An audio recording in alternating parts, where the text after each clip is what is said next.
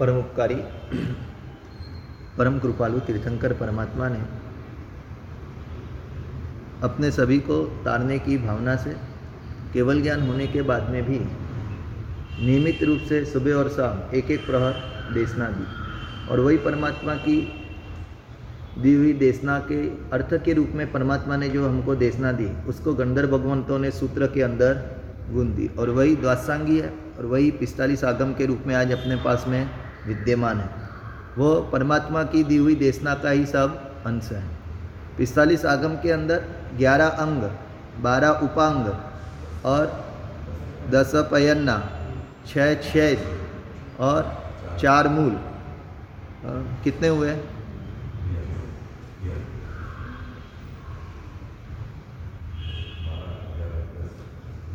ग्यारह अंग, बारह उपांग, दस पयन्ना तैतीस। छ छेद ग्रंथ। कितने हुए? ओगनचालीस और चार मूल? हाँ? Forty three. और दो चूली का? पिस्तालीस। पिस्तालीस हो गए? तैतालीस और दो, पिस्तालीस। हाँ? इसमें से अभी तक आपको कितने आगम हुए? ग्यारह अंग हो गए पूरे। रोज के एक एक अंग के ऊपर गुरु महाराज ने आपको प्रवचन दिया। उसके बाद में बारह उपांग भी हो गए। कल से पयन्ना का प्रवचन चाला चालू हुआ था। पयन्ना कितने हैं? दस पयन्ना उसमें उन्होंने सर्वप्रथम आपको चतुशरण पयन्ना सुनाया। ऐसे दस के अंदर उसका नंबर नौवा है। और आज आपको यहाँ पे आतुर प्रत्याख्यान नाम का पयन्ना अभी आपको यहाँ पे बताया जाएगा। वो सातवें नंबर छठे नंबर का है। हम्म। फिर बाकी के क्रम से अपन देखेंगे। पहनना ग्यारह अंग तो साक्षात तीर्थंकर परमात्मा के मुख से निकली हुई वाणी और उसको गंधर भगवंतों ने सूत्र में ग्यारह अंग के रूप में, द्वासंगी के रूप में जो गुती हुई, वो है ग्यारह अंग। ग्यारह अंग के ही विशेष एक विभाग के रूप में उपांग एक एक अंग में से निकले। और ये दस पयन्ना जो है, वो गंधर भगवंत ने नहीं, परंतु उस परमात्मा के हाथ से दीक्षित, उस समय के दूसरे जो मुनि भगवंत, आचार्य भगवंत थे, उनके द्वारा जो रचित है, वो पयन्ना पकीर्णक सूत्र के रूप में बताए गए हैं। इसमें आज जो ये आपको आतुर पचकान नाम का ये पकीर्णक सूत्र बताया जा रहा है, वह वीर प्रभु के हाथ से दीक्षित वीरभद्र आचार्य करके थे, उन्होंने इसकी रचना की थी।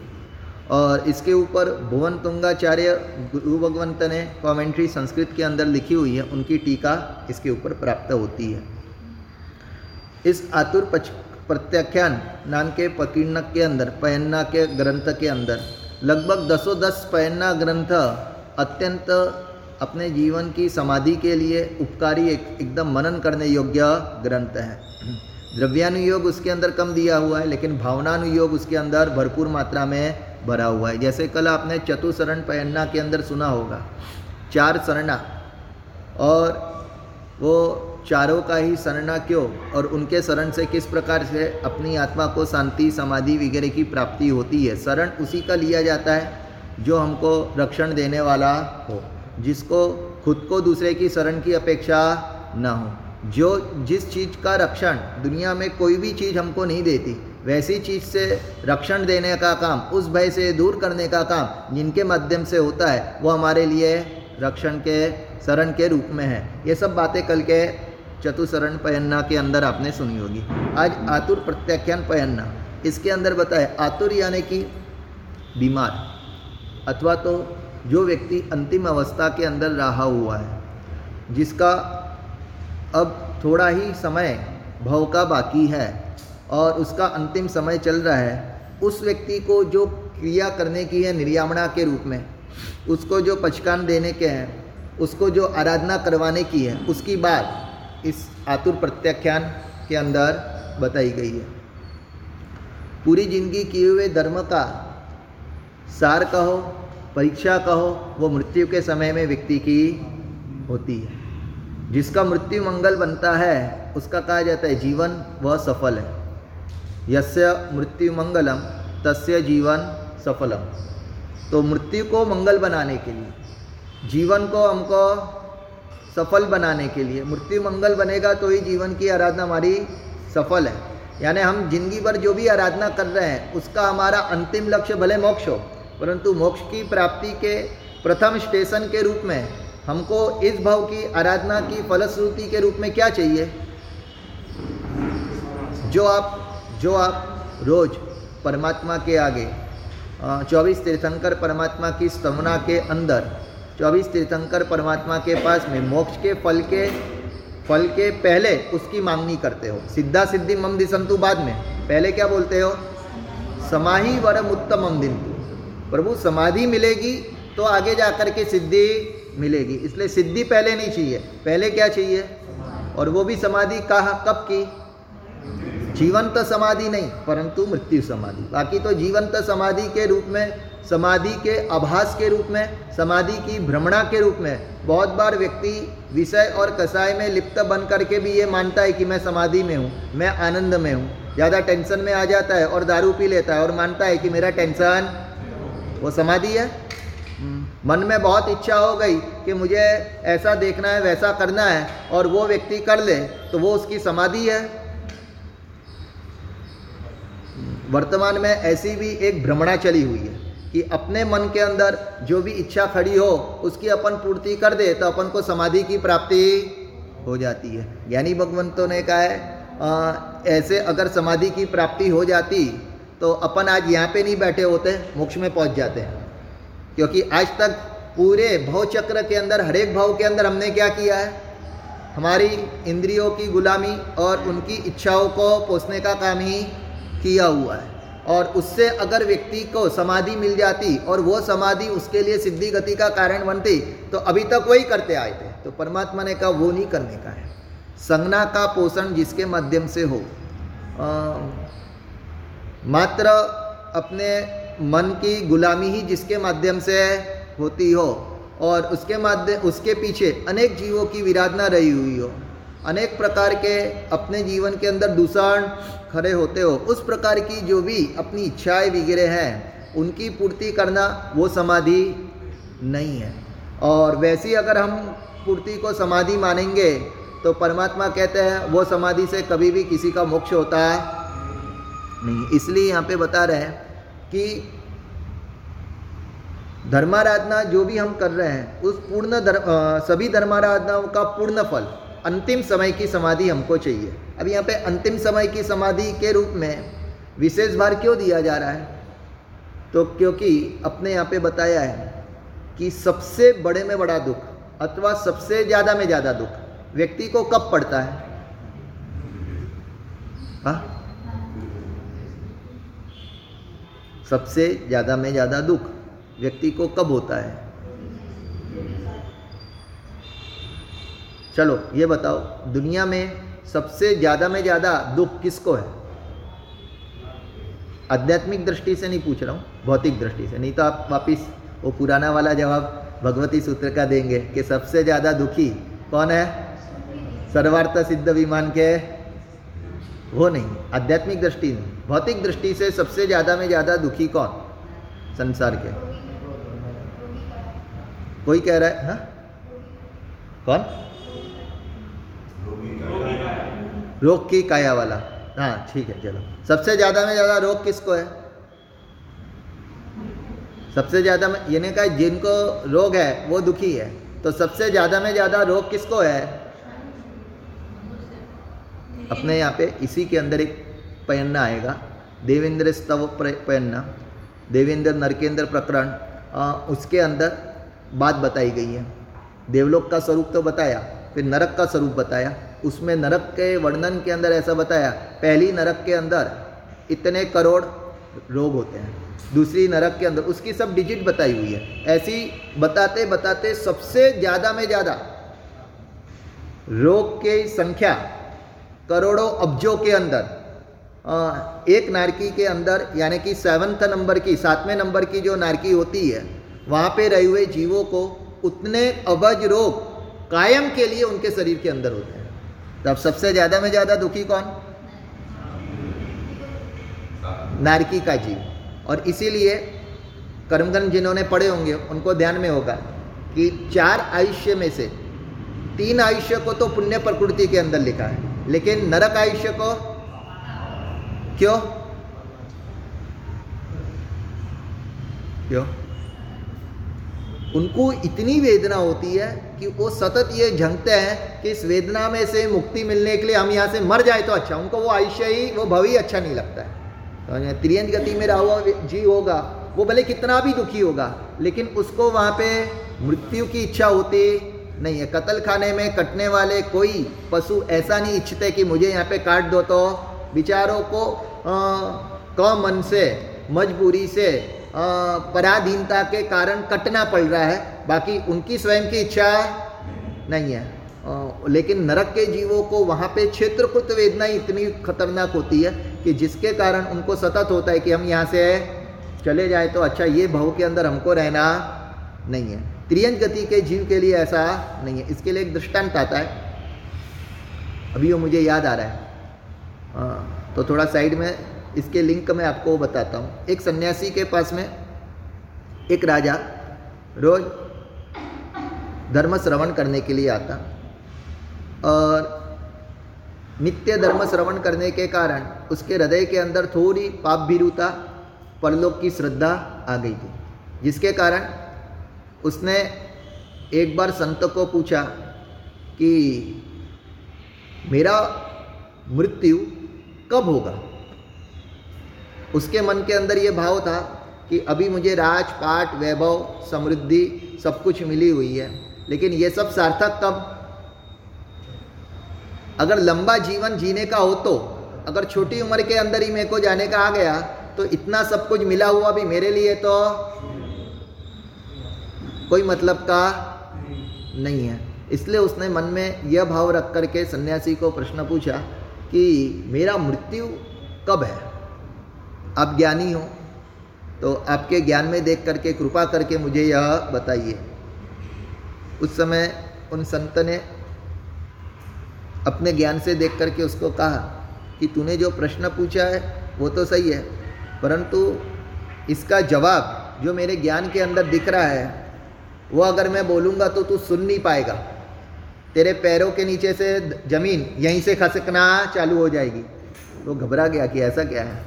वापिस क्षत्रिय था मन से मज़बूत होकर के कहता है कि नहीं, जो भी हो, वास्तविकता सत्य मुझे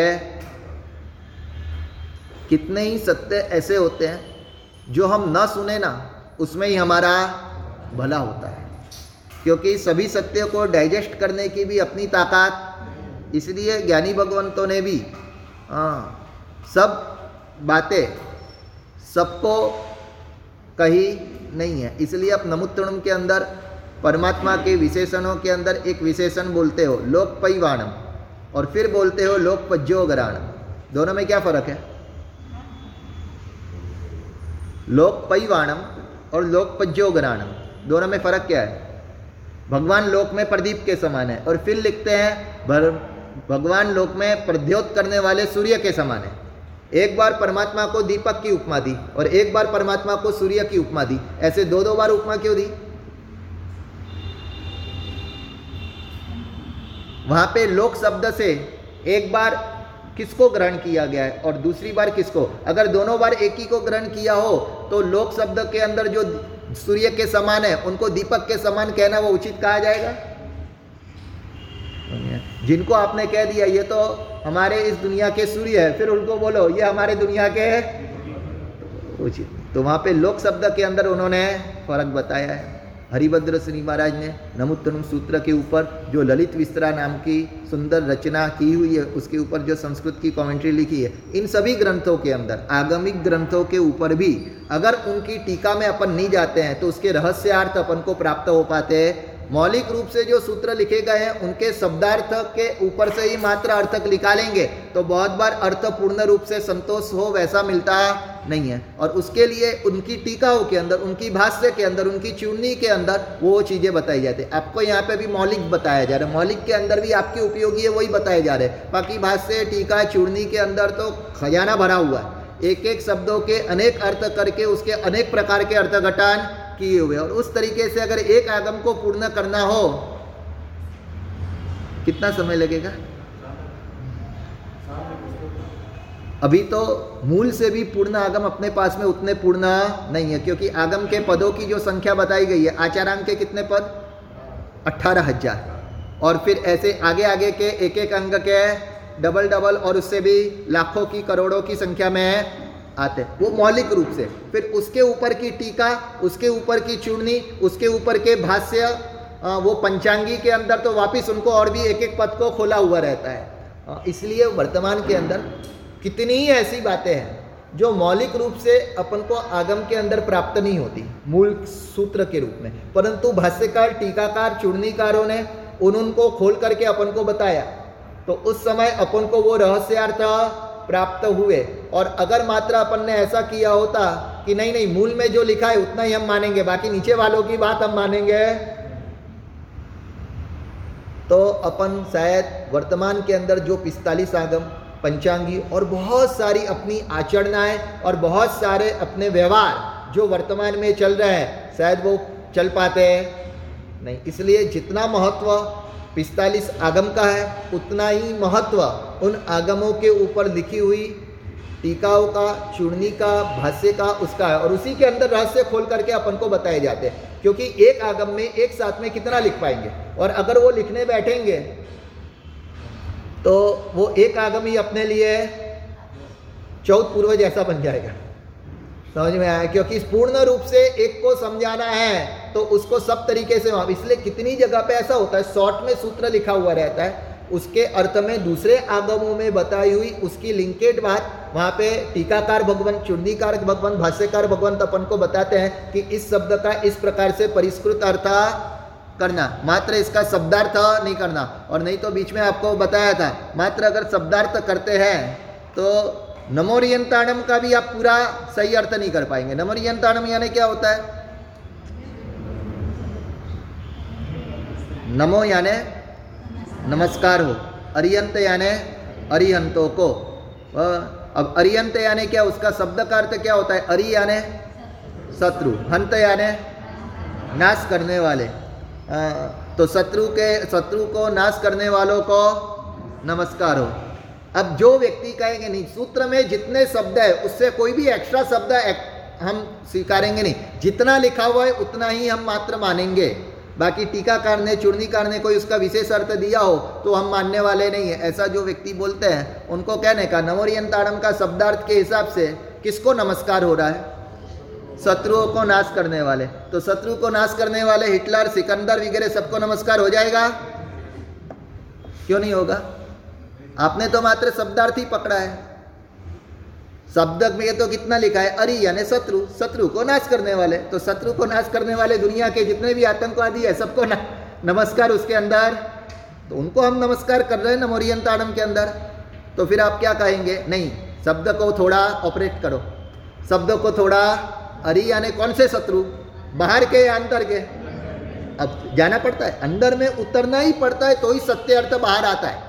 अगर मात्र ऊपर ऊपर से आप लो तो बहुत बार अर्थ के अनर्थ होने की संभावना है। जहाँ पे अनर्थ नहीं होता है, वहाँ पे आप भले शब्दार्थ से अर्थ कर लो, परंतु जहाँ पे अनर्थ होने की संभावना है, वहाँ पे तो आपको वो अंदर उतर के टीकाकारों ने उसका क्या अर्थ खोला है, उसको आपको समझना पड़ता है, और उसके माध्यम से अपना आत्मकल्याण कैसे हो, उस तक वहाँ तक पहुँचना, उसको तात्पर्य अर्थ कहा जाता है। तो अरियंत भगवंत से हम कहेंगे, अंतर के शत्रुओं को नाश करने वाले भगवंत लेना है। तो बराबर है? तो अरियन भगवंत के रूप में अब कौन आएगा? जिन्होंने अंतर के शत्रुओं का नाश किया है। जिनाणम हाँ, यानी जिनेश्वर परमात्मा। जीतने वाले अंतर शत्रुओं को जीतने वाले नाश करने वाले वो आएँगे। अब उसके अंदर भी ये लौकिक जो तकलीफ़ आ रही थी उससे तो अपन बच गए। यानी कि अन्य दूसरे सबको जो नमस्कार करने की बात आ रही थी, उसमें तो पूरा हो गया। लेकिन अब इसमें अपने ही धर्म के अंदर थोड़ी तकलीफ़ आ रही। आपने अरियंत के रूप में, अगर सामान्य से जितने भी अंतर शत्रुओं का नाश करने वाले हैं, उन सबको नमस्कार अगर आप लोगे तो इसमें सामान्य केवली भगवंत भी आ जाएँगे या नहीं आएँगे? तो सामान्य केवली भगवंतों को नमोरियंतानम पद के अंदर नमस्कार किया गया है? किया गया है। किया गया है। ठीक है। अब मान लो उनको अपन कहते हैं कि नमो अरियंतानम से सामान्य केवली भगवंतों को भी ले लो नमस्कार। तो वहाँ पे प्रश्न खड़ा होगा, पहले सिद्ध को नमस्कार होता है या पहले अरियंत को नमस्कार होता है? बड़े गुणवान कौन? खुद अरियंत परमात्मा भी जब दीक्षा लेते हैं, किसको नमस्कार करके दीक्षा लेते हैं? बराबर है। तो बड़े कौन है? सिद्ध चक्र जी के अंदर भी अरियंत के सिर के ऊपर कौन रहे हुए हैं? सिद्ध भगवान। तो बड़े कौन है? अरियंत भगवान ने तो मात्र चार घाती कर्मों का नाश किया है, परंतु सिद्ध भगवंतों ने आठों आठ कर्मों का नाश कर दिया है। और खुद अरियंत परमात्मा भी, उनका अंतिम लक्ष्य क्या है? आठों आठ पद को मानने वाला व्यक्ति अगर सिद्ध पद को ना माने तो उसको भव्यत्व की भी छाप मिल सकती है। यानी व्यक्ति को भव्य बनना है तो भी अरियंत को मानने वाला नहीं, परंतु सिद्ध की मान्यता अगर उसके लक्ष्य में हो, अरियंत परमात्मा जिस मार्ग को बता रहे, जिस मंजिल को बता रहे, जिस लक्ष्य को बता रहे, जिस लक्ष्य से स्वयं आराधना कर रहे, उस लक्ष्य की श्रद्धा अगर उसको हो तो उसको भव्यत्व की छाप मिलती है। ये सब बातें क्या सिद्ध करती है? अरियंत बड़े या सिद्ध बड़े? सिद्ध बड़े ना? तब नमोरियंतानम के अंदर अगर आप सामान्य केवली भगवंत को नमस्कार करते हो तो सिद्ध भगवंतों को सेकंड नंबर में जो नमस्कार आया, वो अनुचित बन जाएगा या नहीं बनेगा? क्योंकि पहले किसको नमस्कार होता है? आचार्य और उपाध्याय दो बैठे हुए हैं तो पहले वंदन किनको करोगे? और उपाध्याय को करो तो वो अविधि अभिनय कहा जाता है। ठीक उसी तरीके से। अगर अरियंत से सामान्य केवली भगवंत का आप ग्रहण करोगे तो सिद्ध भगवंतों को सेकंड नंबर पे जो आप नमस्कार कर रहे हैं, वो अनुचित हो जाएगा। इसके लिए वहाँ पे अरियंत के रूप में किसको ग्रहण करना? किसको ग्रहण करना? मात्र तीर्थंकर परमात्मा को। तो कोई कहेगा, ऐसा कैसे उस शब्द में से अर्थ घटन किया आपने? तो फिर वहाँ पे बताया कि भाई भाष्य टीका चूर्णी के अंदर वहाँ पे बताया है, बारह गुणयुक्त जो अरियंत हो, वो लेना। अब बारह गुण युक्त अरियंत सामान्य केवली मिलेंगे। अरियंत के गुण कितने हाँ, तो वो बारह गुण जो बताए गए हैं कौन से कौन से हैं? सामान्य केवली भगवंतों को अष्ट प्रातिहार्य होते हैं। चार अतिशय। चार अतिशय में से ज्ञानातिशय को साइड में रख दो। बाकी के तीन अतिशय। पूजा अतिशय वचनातिशय और अपाया पगमातिशय ये तीनों अतिशय। सामान्य केवली भगवंतों को होते हैं। ज़रूरी नहीं है। समझ में है तो ये बारह बारह गुण से युक्त ऐसे ही अरियंतम को लेने ये अर्थ हमको किसने दिया? भाष्यकार, टीकाकार चुननीकारों ने इसलिए जितना महत्व अगमों का है, उससे भी कई गुना अधिक महत्व वह उनकी चूर्णी, टीका, भाष्य वगैरह का हम कहेंगे, पिस्तालीस आगम सूत्र रूप जो है, वो तो पुष्प है, लेकिन उसमें भरी हुई जो सुगंध है, वो सुगंध तो भाष्य, चूर्णी, टीकाकार हमको निकाल करके अर्थ के रूप में प्रदान करते हैं। आया समझ में? तो अब यहाँ पे एक प्रश्न आपको वापस खड़ा हो गया होगा। कौन सा? आपने सामान्य केवली भगवंतों को नमोरियंताड़म में से खिसका दिया। तो अब सिद्ध में तो उनको नमस्कार होगा नहीं। तो उनको नमस्कार किसमें करोगे? किसके अंदर होगा उनको नमस्कार?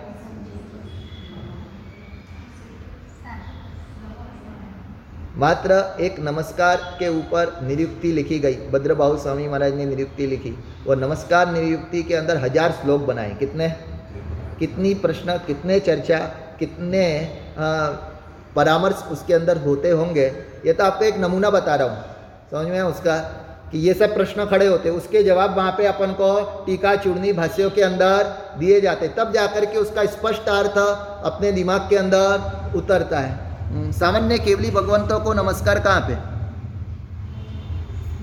कौन से पद में?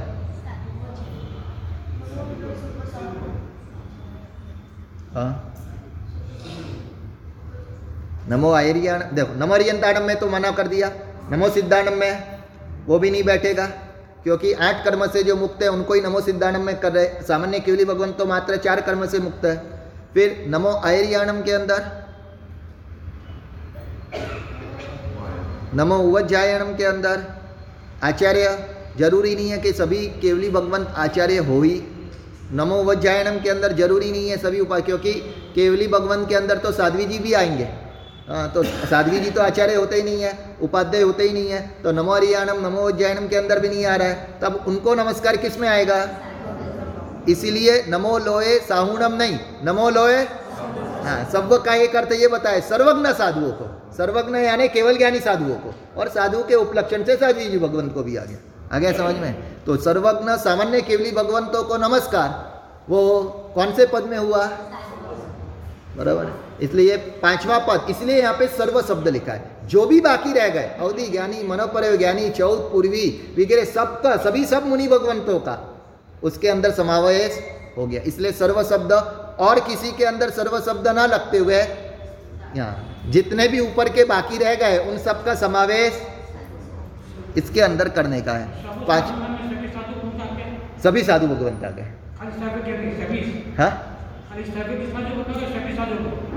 सभी साधु भगवान एक अर्थ उसका ऐसा बताया, सर्वज्ञ साधु, यानी केवली साधु।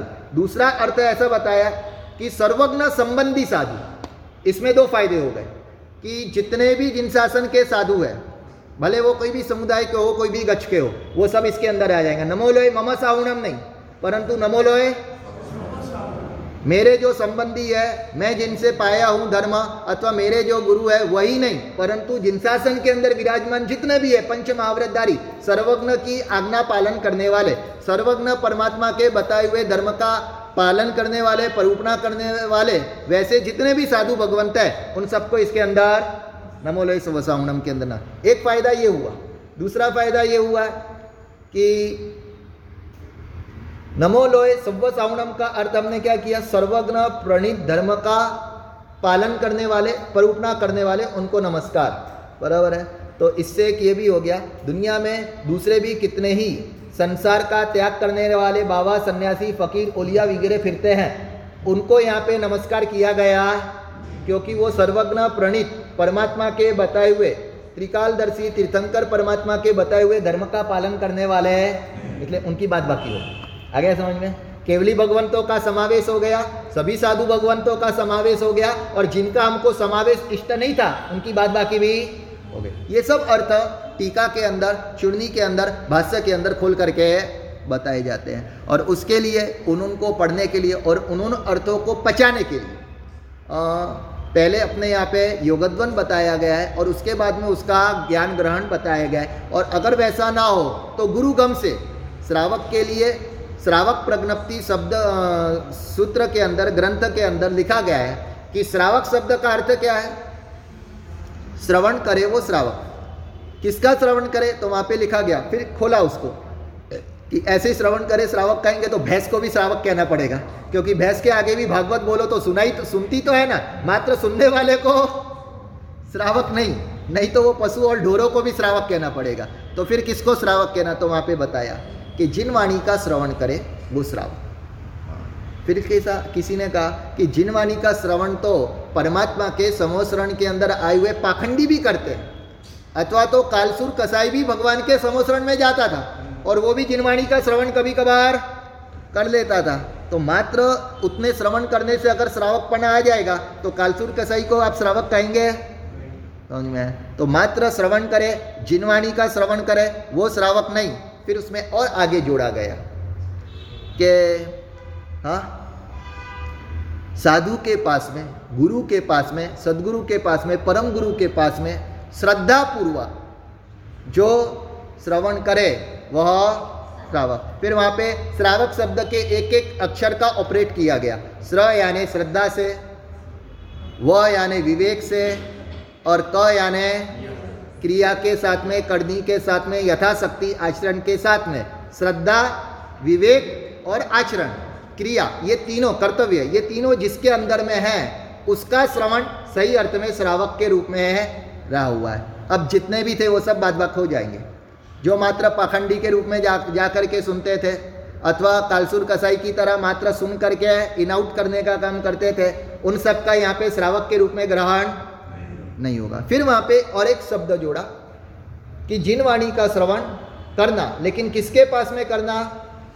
सदगुरु के पास में। परम गुरु, तीर्थंकर, परमात्मा, साक्षात विचरते हो तब उनके पास में। अगर वो ना हो तो गुरु भगवंत के पास में। मान लो गुरु भगवंत तो ना मिल पा रहे हैं तो उनकी लिखी हुई पुस्तक अथवा इनडायरेक्टली उन्होंने हमको डाइजेस्ट हो, उस तरीके से आगम के जो क्रीम पदार्थ निकाल करके, निचोड़ करके, जिन पुस्तकों के अंदर, प्रवचन के अंदर हमको दिए गए हैं, वो हमको सुनना। अपने मन से पिस्तालीस आगम लेकर के, प्राकृत वो ग्रहण करके, संस्कृत प्राकृत का अभ्यास करके, ऐसे ही आगम पढ़ना, अथवा उसके आगम के भाषांतर हाथ में लेकर के डायरेक्ट उसको ग्रहण करना, वो अपने लिए राइट बताया नहीं है, क्योंकि उसमें बहुत से अनर्थ होने की संभावना बनी हुई रहती है। कितने ही पदार्थ ऐसे होते हैं जो हमको सही समझ में नहीं आते, बहुत बार समझ में आते हैं तो हमको डाइजेस्ट हो ऐसे नहीं होते हैं। वो सुन करके राग द्वेष घटाने के बदले बहुत बार हम राग द्वेष वृद्धि करने का काम भी उसके माध्यम से कर सकते हैं। इसलिए परमात्मा ने गुरु गम से वो ग्रहण करने की बात बताइए। मेरी मूल बात क्या चल रही थी?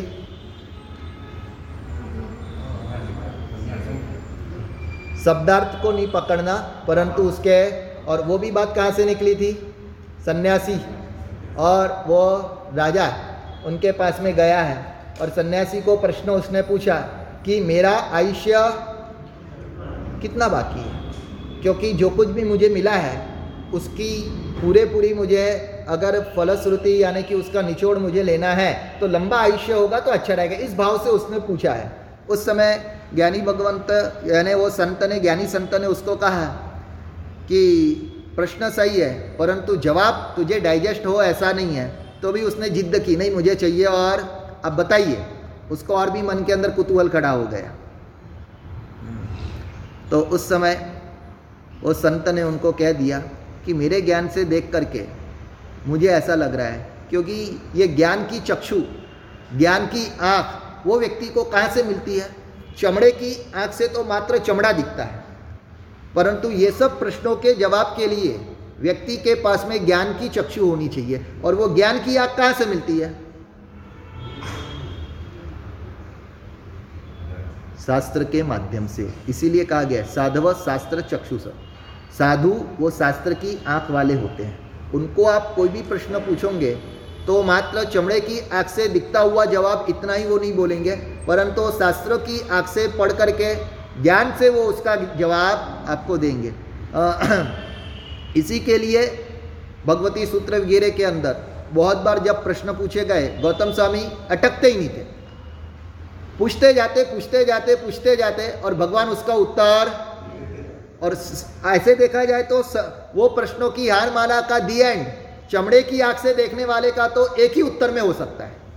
जैसे कोई वृक्ष देख लिया तो वो उनको पूछते, प्रभु ये वृक्ष का जीव और कितने संसार के अंदर भटकने वाला है? आगे इसका क्या होगा? भगवान उसका एक भाव बताते फिर गौतम स्वामी पूछते प्रभु, उसके बाद में क्या होगा? फिर दूसरा भाव स्टार्ट होता फिर वापिस गौतम स्वामी पूछते प्रभु, उसके बाद में क्या होगा? ऐसे करते करते कितने ही प्रश्नों के जवाब में सौ सौ भाव तक उसके जवाब चले कितने भाव तक? समझ में आ रहा है? लेकिन ये सब जो प्रश्नोत्तरी या प्रश्न जवाब है ये चमड़े की आग के है या ज्ञान की आग के है? समझ में है? तो यहाँ पे भी उन संत ने उसको कहा कि भाई मेरे ज्ञान से मुझे ऐसा दिख रहा है आ, कि वो जवाब तुझे बहुत अत्यंत कठिन लगेगा और तकलीफ़ देने वाला बनेगा। उसने कहा जो हो सुनाओ मैं रेडी हूँ। तो उस समय उन्होंने कह दिया कि मेरे ज्ञान के हिसाब से आज से सातवें दिन तेरी मृत्यु होने वाली है। कितने में दिन? जन्म जन्म का साथ निभाएँगे और हमेशा सात जन्म तक निभाने के भावना से वो सात फेरे फिरने वाले हाँ उनको जब ये मालूम पड़ता है कि मात्र सात ही दिन के अंदर हमारा वियोग हम्म, तो उस समय व्यक्ति को कैसा आघात पहुँचता होगा? हम्म, जैसे आपको बताया था ना कि जो साधना के माध्यम से मुझे मोक्ष मिलने वाला था लेकिन थोड़ा समय मेरा बाकी रह गया। उसके कारण मेरी भाव की परंपरा अब एक भाव के बाद में मिलेगा। इतना भी होता है तो भी वो मानसिक रूप से अत्यंत दुखी हो जाते हैं। तनाव में आ जाते हैं। भले वो आध्यात्मिक उनका वह दुख हो, परंतु उनको एक बार तो फीलिंग होता है। तो जो व्यक्ति ने यह समझ करके रखा है कि मैं अमर पट्टा लिखा करके आया हूँ और यह मिला हुआ मुझे अच्छा यह मिला हुआ बहुत कुछ होता है, लेकिन उसमें भी ज़्यादा आघातफुल कौन सा बनता है? मिली हुई चीज़ें बहुत सारी होती है, लेकिन कौन सी चीज़ का वियोग हमारे लिए ज़्यादा आघात का कारण बनता है? हा? क्या? शरीर का।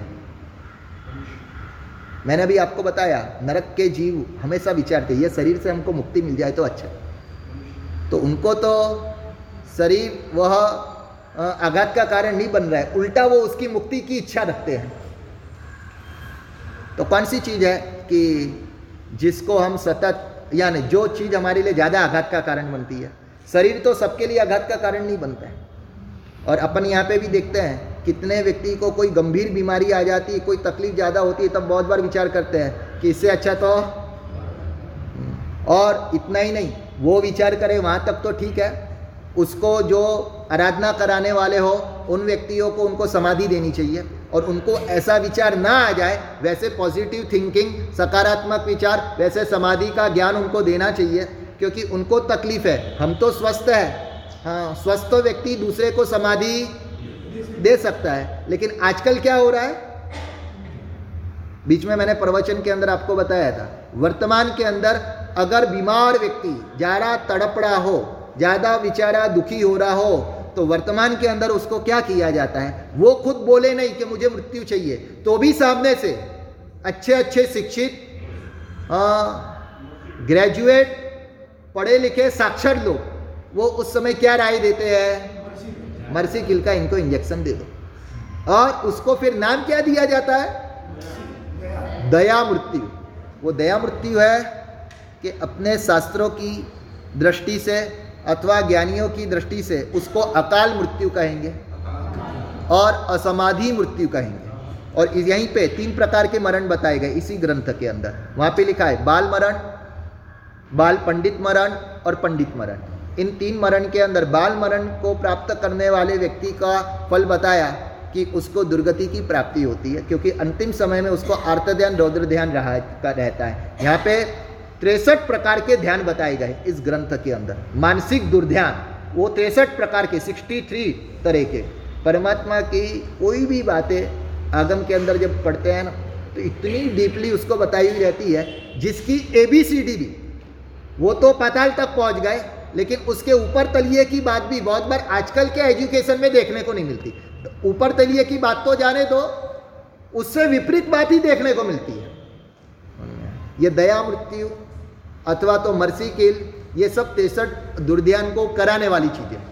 यहाँ पे जो तेसठ दुर्ध्यान अंतिम समय के अंदर आत्मा को न हो, वैसी उसकी शुद्ध लेसिया बनी रहनी चाहिए। वैसे उसके मानसिक अध्यवसायों की शुद्धि निर्यामणा कराने वाले व्यक्ति को ध्यान में रखनी। अथवा तो स्वयं जिन्होंने ग्रंथ का अध्ययन किया हुआ है, उनको अपनी वृद्ध वय के अंदर बारंबार उन पदार्थों से अपने हृदय को भावित करना।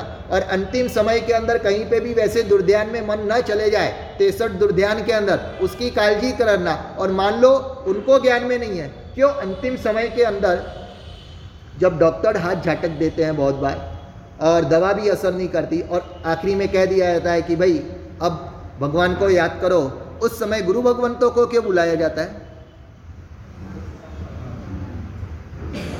क्यों? हाँ? हाँ समाधि मरण के लिए। तो उस समय वो आकर के कौन सी समाधि की टेबलेट आपको देते हैं या इंजेक्शन देते हैं? उन्होंने ये ग्रंथ पढ़े हुए। उनके पास में ध्यान में होता है कि अंतिम समय के अंदर व्यक्ति की समाधि में क्या क्या चीज़ें उसके लिए उपकारी बनती है। और वो शुभ भावों के साथ साथ में। जैसे अपने शब्दों की असर सामने वाले को होती है या नहीं होती है? आप किसी को गालियाँ बकना चालू करो। तो सुन करके सामने वाला व्यक्ति शांत होगा तो प्रशांत तो उपशांत बनेगा या उग्र और उत्तेजित बनेगा? क्या बनेगा? भगवान की बात नहीं कर रहा हूँ, नॉर्मल व्यक्ति की बात कर रहा हूँ। भगवान को तो कान में खिले गए तो भी उनको कुछ नहीं हुआ, अपन को कान में गालियाँ जाती है तो भी अपना मन ऊपर नीचे है। गालिया की बात जाने दो, अपशब्द भी कोई बोल दे, अपशब्द की बात जाने दो जहाँ पे हमको सम्मान मिलना चाहिए, वहाँ पे किसी ने अपमान नहीं किया, लेकिन मात्र जो सम्मान हमको देना चाहिए था वो नहीं दिया तो भी हमारा मन दुर्ध्यानग्रस्त बन जाता है। ऐसे तिरसठ प्रकार के दुर्ध्यान यहाँ पे बताए गए और वो दुर्ध्यान की असर मृत्यु के समय अपने मन के ऊपर ना हो। मन उस समय कोई ऐसे दुर्ध्यान के अंदर ना चले जाए भूतकाल के अंदर बनी हुई ऐसी कोई दुर्घटना के अंदर, वो दुर्घटनाओं के स्मरण के अंदर अपना मन ग्रसित न बन जाए, उसकी कालजी, उस समय साधक आत्मा को, खुद को स्वयं को लेनी है और उनको जो समाधि देने के लिए आ रहे हैं, उनको जो निर्यामणा कराने के लिए आ रहे हैं, उनको जो चतुसरण अथवा तो उस समय की, अंतिम समय की आराधना करवाने के लिए आ रहे हैं उन निर्यामक को भी उस समय वो चीज़ का ध्यान उनको रखवाने का है। और इसलिए बारंबार उनको कहने का है, जो भी जीवन के अंदर दुष्कृत हुए हैं, उनकी निंदा करना, उसका गढ़ा करना, उसका मन के अंदर पछतावा रखना। लेकिन वो दुष्कृत किसके? स्वयं के अथवा दूसरों के? दूसरों के दुष्कृतों का अगर हम याद करेंगे तो जीवों के प्रति दुर्भाव, रागद्वेष हमारे बढ़ जाएँगे। इसलिए दुष्कृत ग्रह का करने समय सबसे पहला नियम बताया, दुष्कृत ग्रह किसकी? स्वयं के दुष्कृतों की या औरों के दुष्कृतों की? तो औरों के दुष्कृतों को क्या करना है? क्या करना है? मध्यस्थ भाव के लिए क्या करना है? इसलिए अपने यहाँ पे बताया गया है, सही क्षमा भी कौन दे सकता है? याद रखने वाला या भूल सकने वाला। जो नहीं याद रखने जैसा है उसको बिना गोखंड पट्टी किए बिना कंठस्थ किए दिमाग के अंदर हम छाप लेते हैं। उसको लेकर के गोखना नहीं पड़ता है लेकिन वो एकदम छप जाता है। परमात्मा कहते हैं उसको भूलने के लिए गोखना। क्या करना? ये मुझे याद नहीं रखना है ये मुझे याद नहीं रखना है उसका मुझे आ, वो रोहिणिया था ना उसको क्या याद नहीं रखना था, क्या नहीं सुनना था? और जो नहीं सुनना था, वही उसके दिमाग के अंदर और अवसर के ऊपर उसको याद आ गया तो उसका काम हो गया। हमारा उल्टा शीर्षासन है। हमको क्या याद नहीं रखना है, भगवान ने कहा है। उसके पिताजी उसको कह के गए थे कि, भगवान की बात तू कभी सुनना नहीं, सुन जाए तो याद रखना नहीं। भगवान हमको कह के गए हैं जिन वाणी सतत सुनना और सुनने के बाद में याद रखना। और नहीं सुनना है किसकी बात? दूसरों के दुष्कृतों की बात। दूसरों के पापों की बात। अथवा तो दूसरों की हमारे के, हमारे साथ में हुए गलत व्यवहारों को, वो हमको सुनना नहीं है। सुन लिया तो हमको याद रखना नहीं है। उसको हमको भूल जाना है। लेकिन होता क्या है? हम वहाँ पे रोहिंग्या बन जाते हैं। पहले तो सुनना नहीं, उसने तो कान में हाथ डाले हुए थे कि नहीं सुनने का। हम क्या करते हैं, हम कान खुले रखते हैं, दो कान कम पढ़ते हैं तो मोबाइल के कान ले लेते हैं, न्यूज़पेपर के कान ले लेते हैं, और ऐसे भी कितने ही बेकार के कान लेकर के दुनिया भर के दुष्कृतों को, दुष्कृतों के विष्टा से अपने कान की इस तिजोरी को गटर बनाने का काम। अपने कान, ये तिजोरी है या गटर है? अगर दूसरों के सुकृत सुनते हैं तो तिजोरी। क्योंकि सुकृत के अलंकार जवेरात उसके अंदर भरने का काम अगर हम कर रहे हैं तो वो हमारे लिए तिजोरी। लेकिन जो सुनने से हमको कोई फ़ायदा होने वाला नहीं मात्र हमारा टाइम पास और सुनने के बाद में जितनी बार भी उसका याद आए, उतनी बार हमारे मन का सुसंस्कारों का नाश जिन न्यूज़ों के माध्यम से होता है, वैसे दुष्कृतों को अगर हम सुनने का काम करते हैं तो ज्ञानी भगवंतों की दृष्टि से हमारा ये कान, श्रावक का कान नहीं श्रावक की तिजोरी नहीं, परंतु जिनवाणी के रत्न भरने की तिजोरी नहीं, परंतु दूसरों के दुष्कृतों की गंदगी की भरने के गटर रूप बन जाएँगे। अब अपने कान को तिजोरी बनाना या गटर बनाना, क्या बनाना है? उसके लिए परमात्मा ने कहा, स्वसुकृत। इसलिए रोहिणी की तरह याद रखना। रोहिणी ने दो कान के अंदर अंगुली डाली हुई थी। अब पूरे दिन अंगुली डाल करके कैसे फिर सकते? वो पॉसिबल नहीं है। तो क्या करना? तो परमात्मा कहते हैं, उसने एक भूल कर दी थी। क्या भूल की थी? मालूम है रोहिणी ने? जब कांटा निकालने गया ना, तब उसने एक हाथ निकाला और अंगुली से कांटा निकाल कर वापिस डाल दिया। लेकिन एक हाथ में तो अंगुली रखी हुई थी एक कान के अंदर। इसलिए हुआ क्या? भगवान की वाणी गई अंदर, लेकिन दूसरे कान से बाहर नहीं निकल पाई, क्योंकि यहाँ से पैक था और वापिस उसने ऐसे कर दी। तो वो पैक होकर के अंदर में हम क्या करते हैं दुष्कृत सुनते समय? दुष्कृत सुनते समय ये कान खुला है, कुदरत ने हमको दूसरा कान खुला दिया हुआ है। वो कहते हैं कि मान लो कहीं से, कभी अचानक सुनने में आ गई, जैसे रोहिणी को अचानक सुनने का आ गया। तो उस समय दूसरा कान अपना खुला है तो हमको क्या करना है? उसको ऊपर डालना है, नीचे डालना है, यहाँ से बाहर करना है। लेकिन हम क्या करते हैं? क्यों? हमारी इच्छा से वो अंदर जाता है या ऑटोमेटिक जाता है?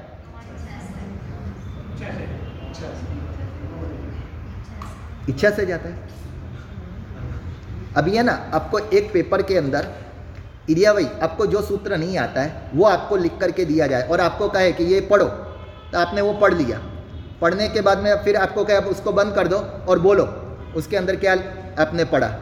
तो पूरा सूत्र आप एक बार पढ़ के कंठस्थ सुना दोगे? क्यों नहीं सुना पाओगे? कॉन्सेंट्रेशन नहीं रहता। याद नहीं रहता। उस समय सत्रह प्रकार के बहाने आप बताएँगे। बराबर है?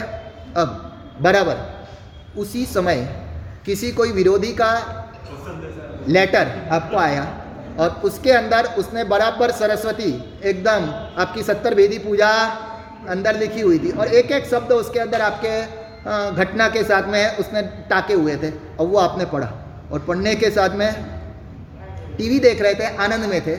आराम से चाय पी रहे थे, जीव इंद्रिय भी आपके आनंद में थे। और अच्छा संगीत चल रहा था, श्रोतेंद्रिय भी आनंद में, एकदम मूड फ्रेश था, आनंद में आप झलक रहे थे, लेकिन वो पढ़ने के साथ में धड़ धड़ करके आँख में से आँसू टपकने चालू हो गए। आपने वो कवर बंद कर दिया। उतने में कोई आया, उसने कहा, क्या हुआ? अभी तो एकदम खुशखुशाल थे। क्या हुआ?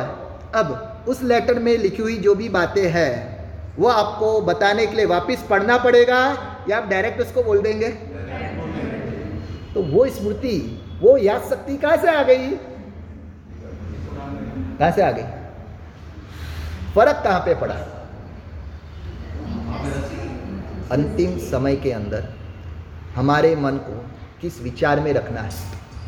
अंतिम समय के अंदर हमको समाधि अगर चाहिए तो परमात्मा कह रहे हैं उस समय अपना मन आ, वो समाधि के विचार के अंदर होगा वैसा अगर अपन को बनाना है तो उसकी प्रैक्टिस कब से करनी पड़ेगी? ज़िंदगी भर जो बूटा होगा ना वही अंतिम समय में आने वाला है। पूरे दिन हम जो करते हैं, लगभग करके रात को सपने में हमको वही आता है। इसलिए अपने यहाँ पे बताया गया है, रात को सोते समय भी, सोने से पहले सब क्रियाओं से निवृत्त होकर के सात नौकार गिन करके सोने का। उसके बाद में कोई भी प्रकार, इसीलिए गुरुदेव बहुत बार कितनों को ऐसा पचकान भी देते हैं कि आपका मोबाइल आपके सोने से एक घंटे के पहले बंद हो जाना चाहिए। अगर आखिरी समय तक आपका वो सब टीवी मोबाइल चलता रहता है, उसमें अगर आपको नींद आ जाती है तो आप जितने घंटे सोते हो, भले वो अनकॉन्सियस अवस्था है, वो पूरे घंटे तक आपको कर्म बंधन कौन से होते हैं? कहा जाता है, जिस लेसिया में हम सोते हैं, पूरी रात उसी लेसिया के विचार के अनुरूप कर्म बंधन हमको चलते हैं। और इसीलिए वो लेसिया को सुधारने के लिए अपने यहाँ पे बताया गया। रात को सोते समय श्रावक को आखिरी में क्या करना? क्या करके सोना? हा? पाठशाला जो जाते वो बच्चे कहेंगे, सूता साथ में उठता। हाँ जो नहीं जाने वाले, उनको वो भी एबीसीडी मालूम नहीं है। पाठशाला के पगतिये नहीं चढ़ने वाले, आज के बच्चों को पूछो कि रात को क्या सो करके सोना तो वो तो उनको उसका भी जवाब नहीं मिलेगा। पाठशाला वाले कहेंगे, सात नौकार और जिन्होंने पोषद वगैरह किए होंगे, वो बोलेंगे, संतारा पोरसी। संतारा पोरसी की शुरुआत किससे होती है? संतारा पुरसी की शुरुआत। किससे शुरुआत में आपने लिया वही की सब जीवों के साथ में क्षमा अपना, फिर प्रभु का चैतवंदन, प्रभु भक्ति कर दी। उसके बाद में, अब सोने जा रहे हो, उसके पहले वहाँ पे जो गाथाएँ गिनी जाती है, संतारा पुरसी जो प्योर आ रही है, संतारा बड़ावणी विधि मुपत्ति पढ़ी ले, उसके बाद में जब हम संतारा पुरसी बोलने का स्टार्ट करते हैं, तब सबसे पहला शब्द कौन सा आता है उसमें? निसी निसी, क्या है भाई? देरासर में जाना है? उपासना, किसका निसी करते हो वहाँ पे? संथारे में जाने से पहले निसी। दिमाग में उतरती है बात? विरासन में जाने से पहले तो समझ में आता है कि निसी करने का। क्यों करने का? संसार के कोई विचार करने हैं। अब मैं भगवान के पास में जा रहा हूँ, भगवान के मंदिर में जा रहा हूँ, भगवान के पास में सरेंडर हो रहा हूँ। इसलिए मुझे कोई चिंता रखने की, जैसे कि वो अभय अभय कुमार? नहीं, अमर कुमार। अमर कुमार को जब ये मालूम पड़ गया, अन्यथा शरणम नास्ती। अब इस दुनिया में मेरे लिए कोई शरण रूप नहीं है। मम्मी, सगी, वो भी मेरे लिए शरण रूप नहीं बनी उसी ने मुझे बेच दिया। मेरे पिताजी, वो कहते, तेरी माँ ने बेचा तो मैं क्या करूँ? ऐसा जवाब दे करके वो भी छटक गए। यानी जो मेरे लिए रक्षणहार प्राण रूप थे, वही मेरे लिए इस प्रकार। और उसके बाद में जब मम्मी पप्पा ने हाथ झटक दिया तो दूसरे कौन से स्वजन मेरे साथ में आने वाले हैं? काका मासी फोई बुआ सबके पास में उसने घुटनिया पकड़ लिए कोई उसको स्वीकारने के लिए तैयार नहीं है। कौन उसके वज़न का सोना दे? हम्म, इसलिए कोई दे रहा। आखिरी में उसने किसका शरण पकड़ा? अरे नौकार बाद में आया। फिर वो गया राजा के पास में। राजा को पैर पकड़ के कहता है कि अब तो पूरे नगर के रक्षण हारो। मैं आपकी एक प्रजा गिना जाता हूँ। भले मेरे माता पिता ने, मेरे स्वजनों ने, मेरे साथ में इस प्रकार का धोखा किया, मेरे साथ में इस प्रकार का हुआ लेकिन आप तो प्रजा के रक्षण हार हो। आप तो मेरी रक्षा करो। तब राजा क्या बोलता है? क्या बोलता है? अपना पाप कर्म का उदय होता है ना, उस समय दुनिया के अंदर कोई बचाने वाला नहीं। कल चतुशरण के अंदर परमात्मा ने बताया था। इसीलिए जब कोई भी नहीं आता कोई भी अपने लिए नहीं है, उस समय भी अपने लिए कौन है शरण रूप यह श्रद्धा अतूट अंतिम समय तक व्यक्ति को टिकाए रखनी चाहिए उस समय डॉक्टर ने हाथ ऊँचे कर लिए। अपने माँ बाप मान लो डॉक्टर। उन्होंने कह दिया, भाई, तेरा केस मेरे हाथ में नहीं है। अब तुझे जिसका नाम लेना, डॉक्टर ने हाथ ऊँचे कर दिए। दुनिया की जितनी भी प्रकार की दवाइयाँ थी, वो सब भी आउट ऑफ़ डेट बन गई अपने लिए। ऐसा पाप कर्म का उदय हुआ है। अपने पास में दुनिया की बड़े में बड़ी सत्ता थी। हम्म, इंडिया की नहीं पर मान लो वर्ल्ड की सत्ता थी अपने पास में। लेकिन वो सत्ता भी अपन को उस समय बचाने का काम अपने कितने ही स्वजन पुत्र परिवारजन सब वहाँ पे आजू बाजू में खड़े हुए हैं। लेकिन कोई अपन को बचा नहीं पा रहा है। ऐसी गंभीर व्याधि अपने शरीर के अंदर हो गई है। पूरी दुनिया का सम्राट बनने के लिए निकला हुआ सिकंदर। आ, उसके दृष्टांत में आपने सुना ना बत्तीस वर्ष की उम्र के अंदर उसके शरीर के अंदर भयंकर रोग आए हैं। 500 वैद्य 500 हकीम उसके पास में थे। सब आकर के लाइन से अपना अपना काम कर रहे लेकिन कोई उसके शरीर की वेदना को निकाल नहीं पा रहा है। सठखंड का अधिपति जिसको चक्रवर्ती का पद प्राप्त हो चुका है बत्तीस हज़ार मुकुटबद्ध राजा जिसकी सेवा में वैसे सनत चक्रवर्ती को सुबह कुछ नहीं था और दोपहर के समय एक साथ में गंभीर, सात, सत्रह महारोग उसके शरीर के अंदर आ गए। और उस समय सब उसकी सत्ता, सब उसकी सेना, सब उसका सब कुछ कैसे खड़ा है? अब मुझे बताओ, अमर कुमार मात्र एक था? कि ये सब भी अमर कुमार है। और ज़्यादा करुण दशा कौन से अमर कुमार की है? कौन से अमर कुमार सिकंदर वो बड़ा अमर कुमार सनत कुमार चक्रवर्ती, वो बड़ा अमर अमर कुमार या वो छोटा जो अपन सुनते हैं दृष्टांत में, वो बड़ा अमर कुमार। तीनों में ज़्यादा दयनीय अवस्था किसकी? अमर कुमार के पास तो कुछ भी नहीं था। बिचारों को पैसे के लिए बेचा था। लेकिन उन सनत कुमार या सिकंदर के पास में तो सब कुछ था। समझ में आया? खुद राजा था। तो भी बचाने वाला क्यों कोई नहीं मिला? इसलिए परमात्मा ने कहा, अवसर के ऊपर पुण्य का टेका जब खिसकता है ना उस समय बचाने की ताकत एकमात्र परमात्मा के धर्म में ही है।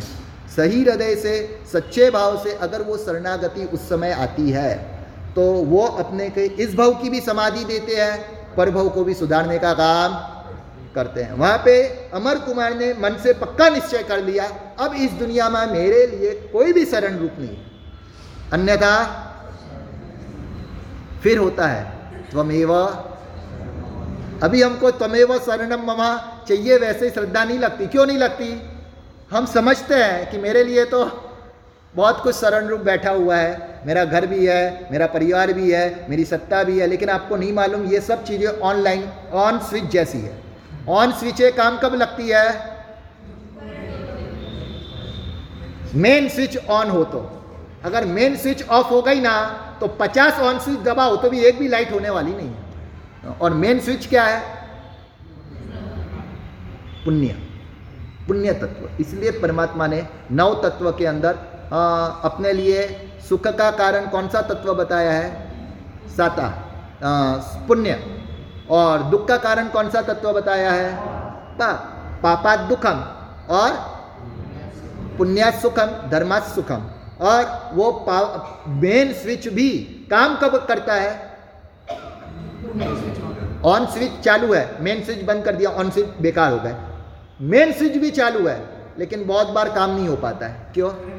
पावर हाउस में से पावर आना बंद हो गया। पावर हाउस के रूप में क्या है? धर्म। पुण्य को भी खड़ा करने वाला कौन है? धर्म। और इसलिए परमात्मा ने आखिरी शरणागति के रूप में बताया धम्मम शरणाम वो धर्म के आचरण करने वाले साहू शरणाम वो धर्म की अंतिम लक्ष्य अंतिम मंजिल को प्राप्त करने वाले सिद्धे शरणाम पवज्जामी और ये धर्म का, ये धर्म के आराधकों का, धर्म के अंतिम मंजिल का स्वरूप बताने वाले मार्ग देशक अरियंते शरणाम समझ में इसलिए चारे शरणों का स्वीकार बताया अमर कुमार ने पक्का कर लिया, कोई मेरे लिए शरण रूप नहीं है। और आखिरी में उसने नौकार भाव से गिना मुझे बताओ वो उस समय जैन कुल में था या अजैन कुल में था? ब्राह्मण कुल। अजैन कुल था, जैन कुल नहीं था। तो उसको नौकार आया कहाँ से याद? हाँ? पूर्व में। जंगल में गया था फिर? हाँ। वाटिका के अंदर? ये कहानी बताई हुई है पूर्व के साथ में और ये प्रसंग भी उसके अंदर बताया हुआ है। बहुत बार आप दृष्टांत सुनते हो ना, उसके अंदर प्रश्न खड़े हो तो आगे पीछे का पूछने का। अपने भगवान के शास्त्र है, सर्वज्ञ के शास्त्र। उसके एक एक रीजन लगभग करके उन्होंने पूर्व भाव के साथ में, उस भाव के साथ में भी बताया हुआ रहता है। वहाँ पे उसको नौकार याद कैसे आया? वहाँ पे बताया कि ये जंगल में गया हुआ था। उस समय वहाँ पे विहार करते हुए कोई मुनि भगवंत का बेटा इस अमर कुमार को पिछले अवसर दिनों के अंदर हुआ है, कुछ समय पहले। और उस समय उन मुनि भगवंत के पास में हलुकर्मिता के कारण, इसको संपर्क करने का, उनका परिचय करने का मन हुआ और उसकी वो बाल्य अवस्था होने पर भी गुरु भगवंत का संपर्क करने का काम, गुरु भगवंत के साथ में सत्संग करने की उसकी जिज्ञासा, ये देख करके गुरु भगवंत को लगा, भले ये है कोई अजैन, लेकिन सुपात्र आत्मा लग रहा है। इसकी बोलने की, इसकी समझने की, इसके प्रश्न पूछने की जो पद्धति है, उससे ऐसा लग रहा है पूर्व का कोई साधक आत्मा है। और भगवान, गुरु भगवंत ने उसकी पात्रता देख करके वहाँ पे उसको नवकार महामंत्र दिया और उसको कहा, कभी भी तू तकलीफ़ में हो ना, तब इसको गिनना भाव से गिनना। जब कोई भी तुझे शरण रूप नहीं होगा, कोई भी तेरी सहायता करने वाला नहीं होगा ना, उस समय भी तू इसका गिनेगा तो इसका पूरे पूरा फ़ायदा तुझे होगा। अंतिम जिसको अपन कहेंगे मास्टर की अथवा ब्रह्मास्त्र के रूप में। जैसे महाभारत के अंदर आप सुनते हो ना, जब कोई नहीं आता, तब आखिरी में वो नारायण शास्त्र कृष्ण महाराजा बताते हैं कि यहाँ अब ये नहीं निकले तो आखिरी में इसको निकालना, पहले निकालना। वैसे उसने भी गुरु भगवंत से सुना हुआ ये मंत्र, अब उसको लगा कोई भी नहीं है मेरे लिए इस दुनिया के अंदर। विचार करो, जब कोई भी नहीं है, तब भी अपने पास में अपना सर्वे सर्वा, अपन को देने वाला। अपने पास में अपने स्वयं के अंडर में ही रहा हुआ रहता है। लेकिन हमको याद आता है? क्यों नहीं याद आता है? जो व्यक्ति ऐसा बोलते हैं है हमको बहुत टेंशन होता है डिप्रेशन होता है। हम टेंशन डिप्रेशन में चले जाते चिंता में चले जाते। उनको लग, उनको कहने की इच्छा होती है ऐसा क्यों हो रहा है उनको? आप चले जाते हो आपको कोई ले जाता है या आप स्वयं जाते हो? दुर्ध्यान में ले जाने वाला कौन है? आप कह रहे हो, मेरा मन मुझे लेकर के जा रहा है। मन को ऐसे गुलाम बनाने का, बन के गुलाम बनने का काम किसने किया है? हमने स्वयं ने किया है। और तो उस गुलामी से मुक्त होना होगा तो किसको होना होगा? एक व्यक्ति ऐसे थंबे को पकड़ के खड़ा हो गया और इतने टाइट से पकड़ा, फिर ज़ोर ज़ोर से चिल्लाता है, मुझे छुड़ाओ मुझे छुड़ाओ मुझे छुड़ाओ। तब लोग सब इकट्ठे हो गए। क्या क्या हुआ? तो क्या देखो ना ये थंबे से बंद गया हूँ, मैं छूट नहीं पा रहा हूँ, मैं क्या करूँ? तब लोगों ने देखा आजू बाजू तो उसको देखा, यार, कोई चिपकाया हुआ नहीं है फेविकिक से इसको। खुद ने ही खंबे को हाथ से टाइट पकड़ा हुआ है और बोलता है कि मुझे अब छोड़ना है तो क्या करना पड़ेगा? खुद को ही अपना गांठ वो छोड़नी पड़ेगी। अगर वो गांठ नहीं छोड़ेगा तो थंबे से वैसे इस दुनिया के समस्त पदार्थों के अंदर जहाँ पे भी हम बंधे हुए, हमको लगता है कि हमको ज़्यादा है, वहाँ पे हमने स्वयं ने गांठ बांधी है या उन पदार्थों ने हमको आकर के बांधा है? अगर पदार्थों में बांधने की ताकत होती ना तो कोई आत्मा सिद्ध नहीं बन पाता। केवली भगवंत को पदार्थ नहीं बांधते, सिद्ध भगवंत, हमको वो पदार्थ बंध रहे हैं। कारण क्या है? साथ में हमारा हाथ भी, हाथ थाली दो हाथों से बनती है और उसमें भी अपन को प्लस पॉइंट ये मिला हुआ है। सामने वाले ने तो खुले रखे हमने हाथ पकड़ के रखा हुआ है। वो कहता है, तू छोड़े तो छूटी जाएगा। वो कोई पकड़ के रखा हुआ नहीं है। पकड़ा किसने है? और फिर घूम हम पाड़ते हैं कि हमको टेंशन डिफरेंस यहाँ पे अमर कुमार के दृष्टांत से यह हमको सीखने का है कि जैसे अमर कुमार ने उस समय अपने मन को नौकार में बाँध दिया तो वो ऑटोमेटिक समाधि के अंदर, और जितना उसमें एकतान बना, उतनी उसकी असर उसको ज़्यादा प्राप्त हुई है। वैसे हमको भी जब ऐसा लगे कि सामने वाला व्यक्ति बीमार है, पीड़ित है, अत्यंत तड़प रहा है, उसको डॉक्टर कुछ नहीं कर पा रहे, दवा कुछ असर नहीं कर पा रही, कोई भी कुछ नहीं कर उस समय भी अगर वो व्यक्ति स्वयं मनोबली वाला होगा, ज़िंदगी के अंदर अनेक लाख नौकार उसने गिने होंगे, खूब नियमित रूप से सातत्य पूर्वक सरसता पूर्वक उसने आराधना की होगी तो उस समय वो अपने मन को स्वयं आराधना के अंदर जोड़ सकता है। लेकिन अगर उसकी ऐसी स्थिति नहीं है तो जो आराधना कराने के लिए उसको आ रहे हैं, वो भी उसको नौकार वगैरह शुभ भाव से अगर देते हैं तो वहाँ पर समाधि खड़ी कर सकते हैं। जैसे अमर कुमार को नवकार के माध्यम से अव्यक्त समाधि खड़ी हुई। वैसे पाशनाथ भगवान के दिए हुए नवकार के माध्यम से वो जलते हुए नाग नागिनी को भी समाधि प्राप्त हुई या नहीं हुई? वैसे जीवन के अंदर हमने अनेकों को ऐसी समाधि दी हुई रहती है तो हमको भी अंतिम समय में कोई भी समाधि देने वाला न भी मिले तो भी ऐसे शुभ विचार अथवा तो ऐसे शुभ आराधना के संस्कार वहाँ पे खड़े हो जाते। एक अंतिम दृष्टान दे करके बात मेरी पूरी करता हूँ। बॉम्बे के अंदर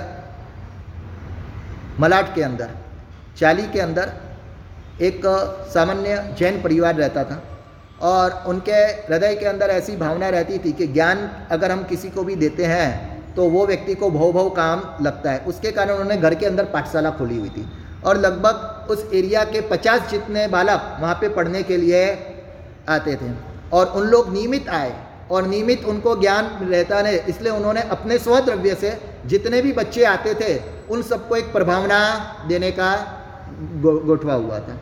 और उसके अंदर उन्होंने विचारा कि मेरा जो, हमारे घर में रहा हुआ जो छोटा बालक है, उसके हाथ से प्रभावना दिलवाई। तो उसको भी अच्छे संस्कार पढ़ेंगे तो रोज जितने भी बच्चे घर के अंदर पढ़ने के लिए आते, उन सबको जाते समय उपस्थिति के गाता के नहीं, उपस्थिति के, प्रभावना के वो रोज का उनको देते थे।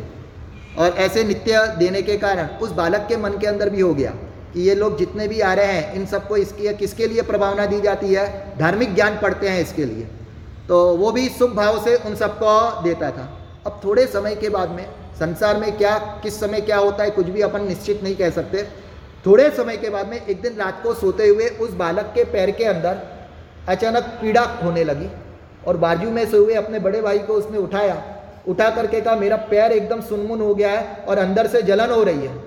उसने उठ करके देखा तो देखा तो अंदर धनु हो गया है। अंदर रस्सी हो गई है और उसके कारण अंदर से वो सड़ रहा है। तुरंत उसको डॉक्टर को बुलाया गया। डॉक्टर ने वो सेप्टिक करने के लिए एक दो दवा दी इंजेक्शन दिया। दो तीन दिन होने पर भी कुछ फ़र्क नहीं पड़ा। फिर बड़ी हॉस्पिटल के अंदर उसको लेकर के गए। डॉक्टर ने चेकअप किया, सब कुछ किया तो उन्होंने कहा कि अंदर घाव इतना बढ़ चुका है कि शायद पूरा पैर काटना पड़ेगा और वो भी आगे होगा या नहीं होगा मालूम नहीं। उन्होंने फिर कहा, क्या करना? तो कुछ नहीं किया, यहीं पे रखो और आप करो। आखिरी में सात आठ दिन तक वहाँ पे उसको सब ट्रीटमेंट दी, लेकिन कुछ भी नहीं। असर और वो बढ़ते बढ़ता इतना बढ़ गया, डॉक्टरों ने हाथ झटक दी और कह दिया कि अब ये बचने वाला नहीं है, आप इसको ले जा सकते हो, जो करना हो आप करना। जिसको महीने दो महीने के पहले कुछ भी नहीं था, एक महीने के अंदर ऐसी स्थिति उसकी बिगड़ गई और उस समय उसके साथ में रहा हुआ जो उनके बड़े भाई है, वो आकर के उसको रोज़ शाम के समय उसको जब जब भी पीड़ा ज़्यादा होती है, उस समय उसको नौकार सुनाते हैं, गाताएँ सुनाते हैं, इरियावई सुनाते हैं, सब जीवों को खमवाते हैं, वगैरह ये सब उनको आराधना वगैरह वहाँ पे करवा रहे इतना ही नहीं, उसके आजू बाजू में चारित्र के उपकरण रख दिए अपने यहाँ पे उजमना किया जाता है ना, उस समय उपकरण घर के अंदर रखने की विधि है तो घर के अंदर जो भी उपकरण थे, वो सब लगा। जहाँ पे भी उसकी आँख पड़े, भगवान का फ़ोटो, चढ़वला, मुंहपत्ती, पात्रे, तरपणी, ऐसे ज्ञान दर्शन चारित्र की आइटमें रख दी है और उसकी वो अवस्था चल रही है। अब आखिरी अवस्था में इतनी व्याधि बढ़ गई है कि उसको जो बोला जाता है, वो भी बराबर सुनाई नहीं दे रहा है। तो उस समय वो नौकार बोल रहा है तो उस समय उनको पूछा कि तुझे सुनाई दे रहा है बराबर? तो कहता है कि बाबूजी, मुझे सुनाई नहीं दे रहा है। परंतु मैं मेरे मन के अंदर बोल रहा हूँ, आपके शब्द मुझे सुनाई दे रहा है? नहीं है, लेकिन मेरे मन के अंदर उसका रटान, शरीर के अंदर पूरी रस्सी और उस प्रकार की धनु की वेदना है और पूरे शरीर के अंदर वो ग्रस्त हो गई है। उस समय भी ये परमात्मा के दिए हुए सूत्र और वो जो ज़िंदगी भर यानी कि आखिरी कितने ही समय से पाठशाला के अंदर आने वाले बच्चों को, जो उसने प्रोत्साहन देने के रूप में, वो ज्ञान दान करने का काम, ज्ञान को ज्ञान को प्रोत्साहित करने का काम जो उसने किया, अंतिम समय के अंदर समाधि के रूप में वो काम कर गया। उसको जब कान में शब्द नहीं सुनाई दे रहे थे, उस समय भी वो बोल रहा है कि मैं मन के अंदर उसका रटान कर रहा हूँ। और वैसी व्याधि में भी कोई आँसू नहीं, कोई तड़पण नहीं, मानसिक समाधि उसको प्राप्त हुई, वो वहाँ पे कालधर्म हुआ। सात साल की उम्र के अंदर वो इस दुनिया को छोड़ करके चले गया। परंतु उस समय उसको काम क्या लगा? है उस समय आज के लोग होते हैं, मर्सी किल का इंजेक्शन दे तो इतनी व्याधि है, इतना पूरा शरीर के अंदर रस्सी हो गई है। और वैसी अगर दया मृत्यु दे, देने का काम किया होता तो उसको समाधि टिक पाती। आतु प्रत्याख्यान आगम के अंदर यही बात बताइए अपन को। कि अगर अंतिम समय की हमको समाधि टिकानी है तो अभी से आदत डालो, मन के, मन को नवकार के अंदर पिरोने का। अभी एक माला गिनने में भी मन नहीं लगता है, उसका भी नियमित हम पालन नहीं कर पाते तो अंतिम समय हमारा मन रह पाएगा। दूसरे नंबर पे, जो कभी भी किसी की समाधि के लिए किसी को अंतिम समय की निर्यामना कराने का अवसर आए तो अपना सब कुछ काम छोड़ करके उसके अंदर लग जाना। क्योंकि अगर हमने किसी को समाधि दी होगी तो अंतिम समय के अंदर हमको भी समाधि प्राप्त होगी। तो उस समय नियमित रूप से उनकी सेवा के अंदर हमको नवकार सुनाना पड़े, नवस्मरण सुनाना पड़े पद्मावती सुनाना पड़े, अथवा तो पुण्य पाप का स्तमन सुनाना पड़े, अथवा उनको समाधि दे, मिले, वैसे प्रकार के भक्ति, गीत वगैरह कुछ भी उनको श्रवण कराने पड़े, उनको तीर्थ यात्रा भाव तीर्थ यात्रा करवानी पड़े, अथवा तो उनके सुकृत याद करवा, जो भी करवाना पड़े, रोज का घंटा, इसलिए अपने यहाँ पे कहा जाता है ज्वाइंट फैमिली के अंदर रहने का। वृद्धों को उस समय समाधि देने वाले कौन? उनके ही वारस। अगर वो साथ में होंगे तो घंटे, दो घंटे उनको समाधि दे पाएँगे। ऐसे भी दे बेटे वर्तमान में देखे हुए हैं कि जिनके जो चार चार पाँच पाँच होने पर भी और उनके बंगले अलग होने पर भी उनका नियम है कि पिताजी जिन बेटे के घर में हो, उनके घर पे जाकर के रोज पिताजी के साथ में घंटे दो घंटे बिताना, धर्म चर्चा करना, उनको जो धर्म अच्छा लगता हो, जो बात अच्छी लगती है, उस प्रकार दे करके उनको समाधि देना। तो ये भी एक बड़ा हमको अगर समाधि चाहिए तो ये भी बात हमको ध्यान में रखना। और तीसरे नंबर पे, किसी को भी मर्सी केल अथवा उस प्रकार के प्रयोग, वर्तमान के नास्तिक, शिक्षित लोग जो बताते हैं, वो करने का काम नहीं करना। हमसे कुछ भी नहीं हो पाता। तो हाथ जोड़ करके मन से शुभ भाव उनको दो कि प्रभु, इनको समाधि मिले। इनके निमित्त से भले इनको सुनाई दे या ना दे। मैं ये जो बोल रहा हूँ, मैं जो ये शुभ मंत्रों का उच्चार कर रहा हूँ, इनसे इनको समाधि की प्राप्ति हो तो वैसी भी अपनी शुभ भावों की असर उन आत्माओं को होती है, उनकी समाधि सुधरती है, मृत्यु सुधरता है, उससे उनका प्रभाव सुधरता है, और जिसका हमने प्रभाव सुधारा तो हमारा भी प्रभाव सुधरे बिना रहता है नहीं है। ये सब बातें आतुर पचकान के अंदर बताएगी। जिनाग नविद्य कुछ भी कहा हो तो अच्छा। एक आज का दृष्टांत बाकी रह गया, वो कल याद कराना पूरा करेंगे।